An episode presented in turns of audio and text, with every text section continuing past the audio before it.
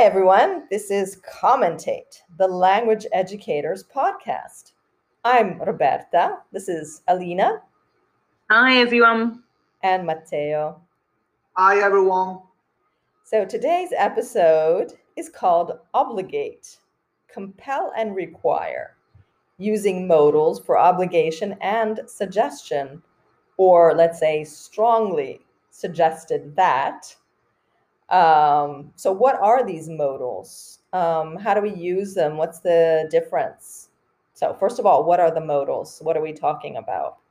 Um, well, uh, it's a, a modal's a kind of verb, isn't it? Um, that's used to indicate, I suppose, modality.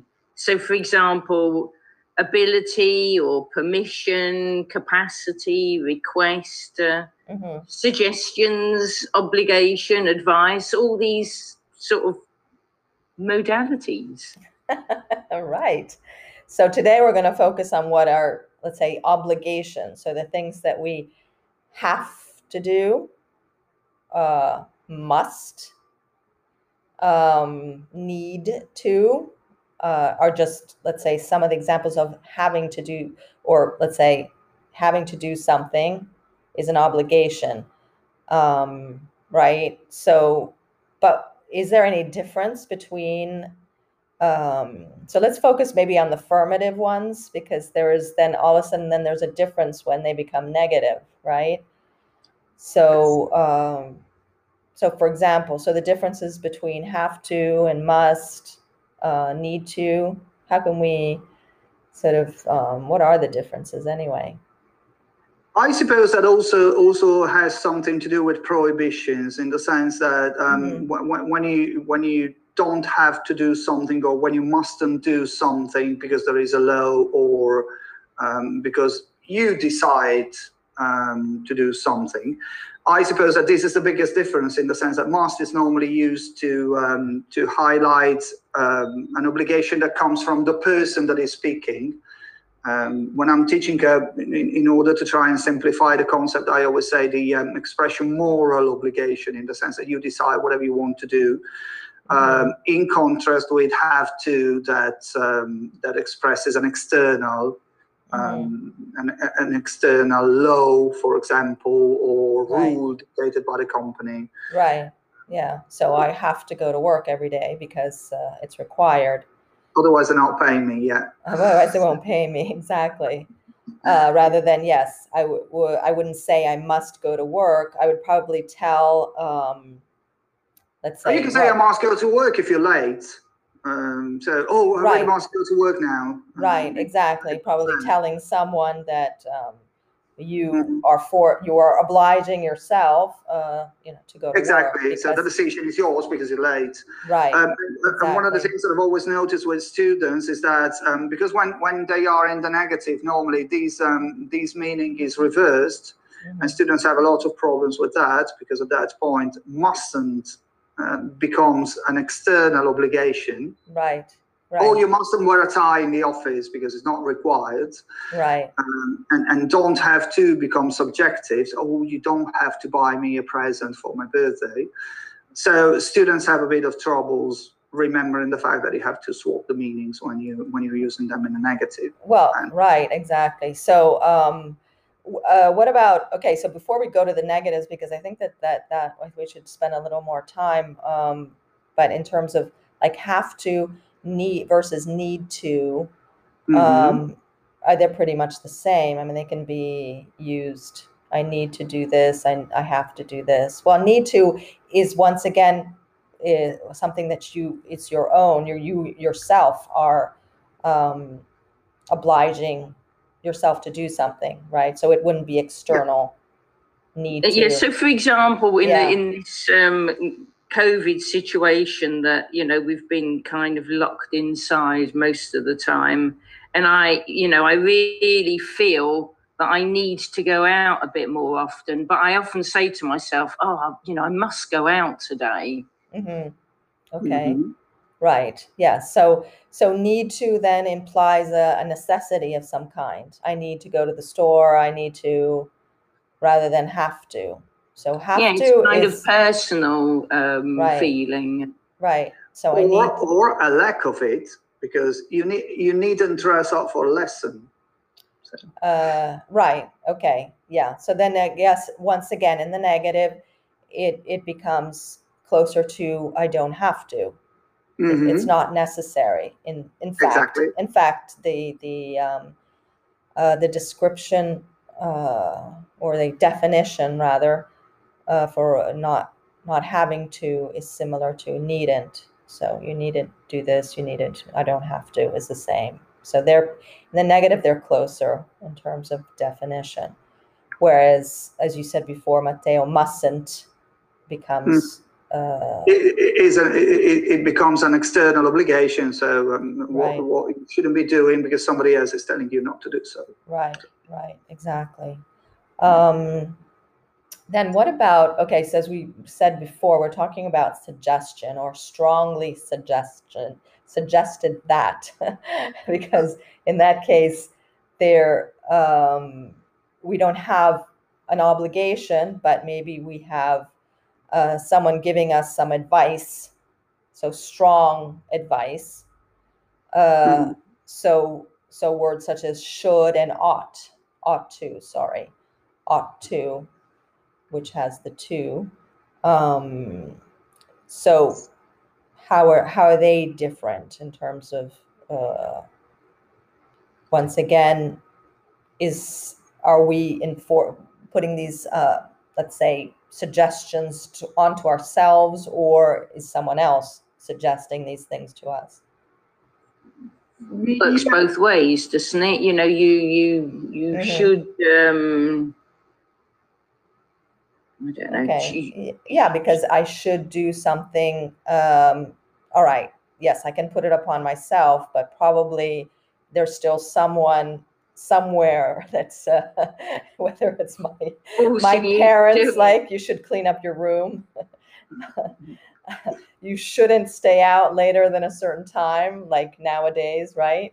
We shouldn't we shouldn't stay out later than 10 10 p.m. because there's a curfew, but in this but in case, fact, I think that the, yeah. the biggest difference between these two is exactly that. You should is, is a suggestion, where ought to um, is, is possibly more for uh, something that is good to be done in general.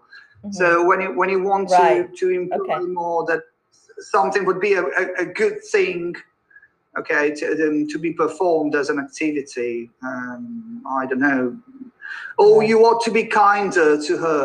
Right. Something this, because I think that in general it would be so. It's not a suggestion for me. I simply think that this would be a good thing. So actually, ought to is a little bit softer than should.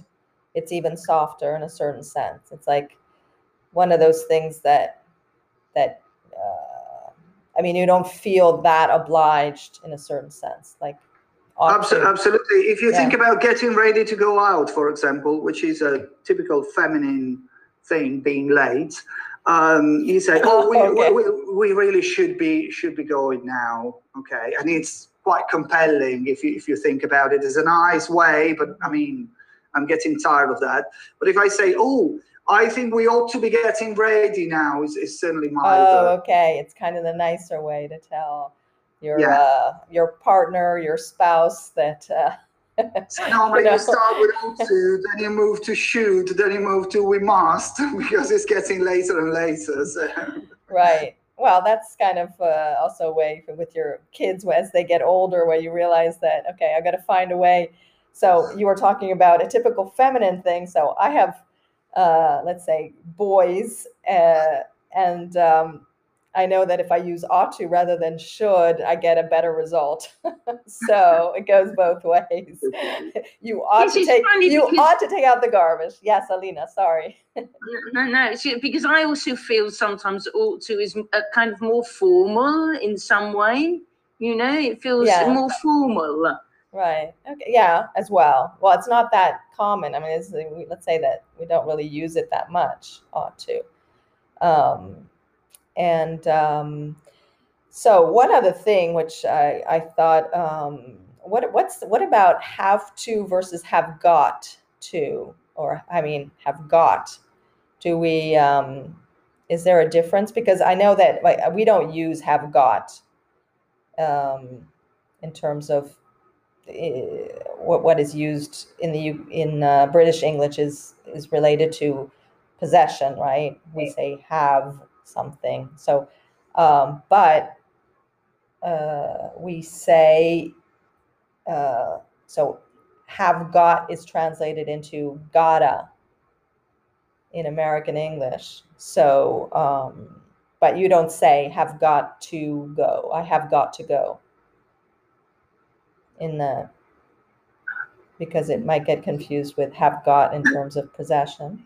You can say I gotta go. I suppose um, even in England we um, we say so, but at the same time, um, have got um, implies possession. Yeah, Possession. I okay. don't use it for.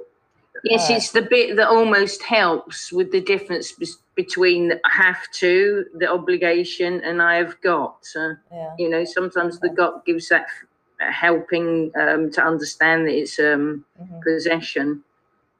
Yeah. Okay. All right. But we say we say gotta. I gotta go. So which comes from have to have have got to. Sorry, have got to. Gotta go. Um, all right. So what uh, if we if we want to think about putting these uh, modals in a context? Um, how about talking about the advantages of work? What are the advantages of na- working nowadays from home? Uh, where everything is online? What are the things? How can we um, describe that uh, in terms of uh, have to, don't have to, must, needn't? What are the what are the the the, the positive sides? Well, For me, the first thing is I don't have to get up so early because I don't need to get public transport to get to work. Okay, good, yeah, and and I don't have to commute from one lesson to the other all day long. right, exactly. Um, and we don't have to to get dressed really, or halfway. We can get dressed halfway. Needn't take off your pajamas. Okay. Uh, what about though during a, a, a uh, Zoom call where we have a lesson? What uh, are there any obligations in terms of what what, what are the the musts or the have to in terms Well, of? you, you don't you don't have to bring with you a thousand books to prepare a lesson, which is a wow, that's good. Yes.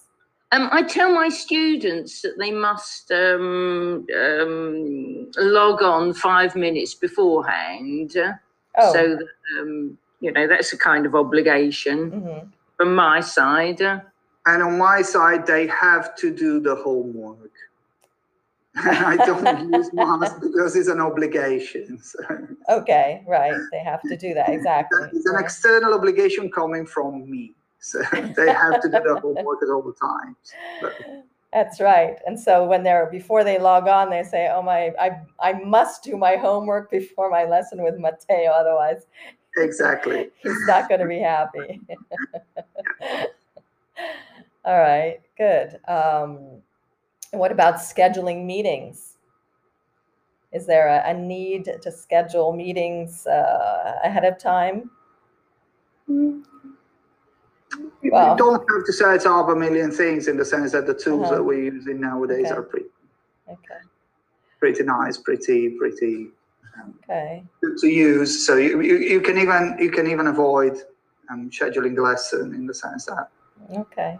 we do meet now when you connect with the students. At times it's the easiest way.